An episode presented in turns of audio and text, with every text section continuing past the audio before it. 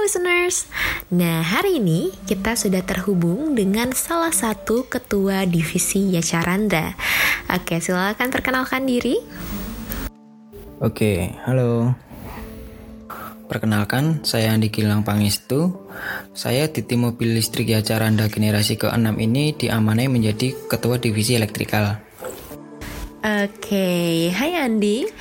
Kalau boleh tahu nih, job desk dari divisi elektrikal itu apa sih? Hmm, oke. Okay. Jadi di divisi elektrikal ini dibagi lagi menjadi tiga subdivisi, yaitu ada control system, wiring, dan telemetri system. Masing-masing subdivisi tadi memiliki pembagian tugas yang berbeda-beda, seperti subdivisi control system.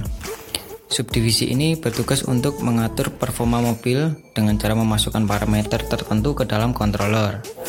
Kemudian subdivisi wiring. Subdivisi ini bertugas untuk merencanakan peletakan dan penyambungan antar komponen. Sehingga apabila ada kesalahan atau penambahan komponen elektrik, jalur pengkabelan mudah untuk dilakukannya troubleshooting atau penambahan jalur. Kemudian yang terakhir yaitu subdivisi telemetri. Subdivisi telemetri ini bertugas untuk mengakuisisi data dari sensor yang terpasang di dalam mobil sehingga data tersebut dapat dipantau oleh driver atau anggota tim Yacaranda yang lain. Wah, menarik ya.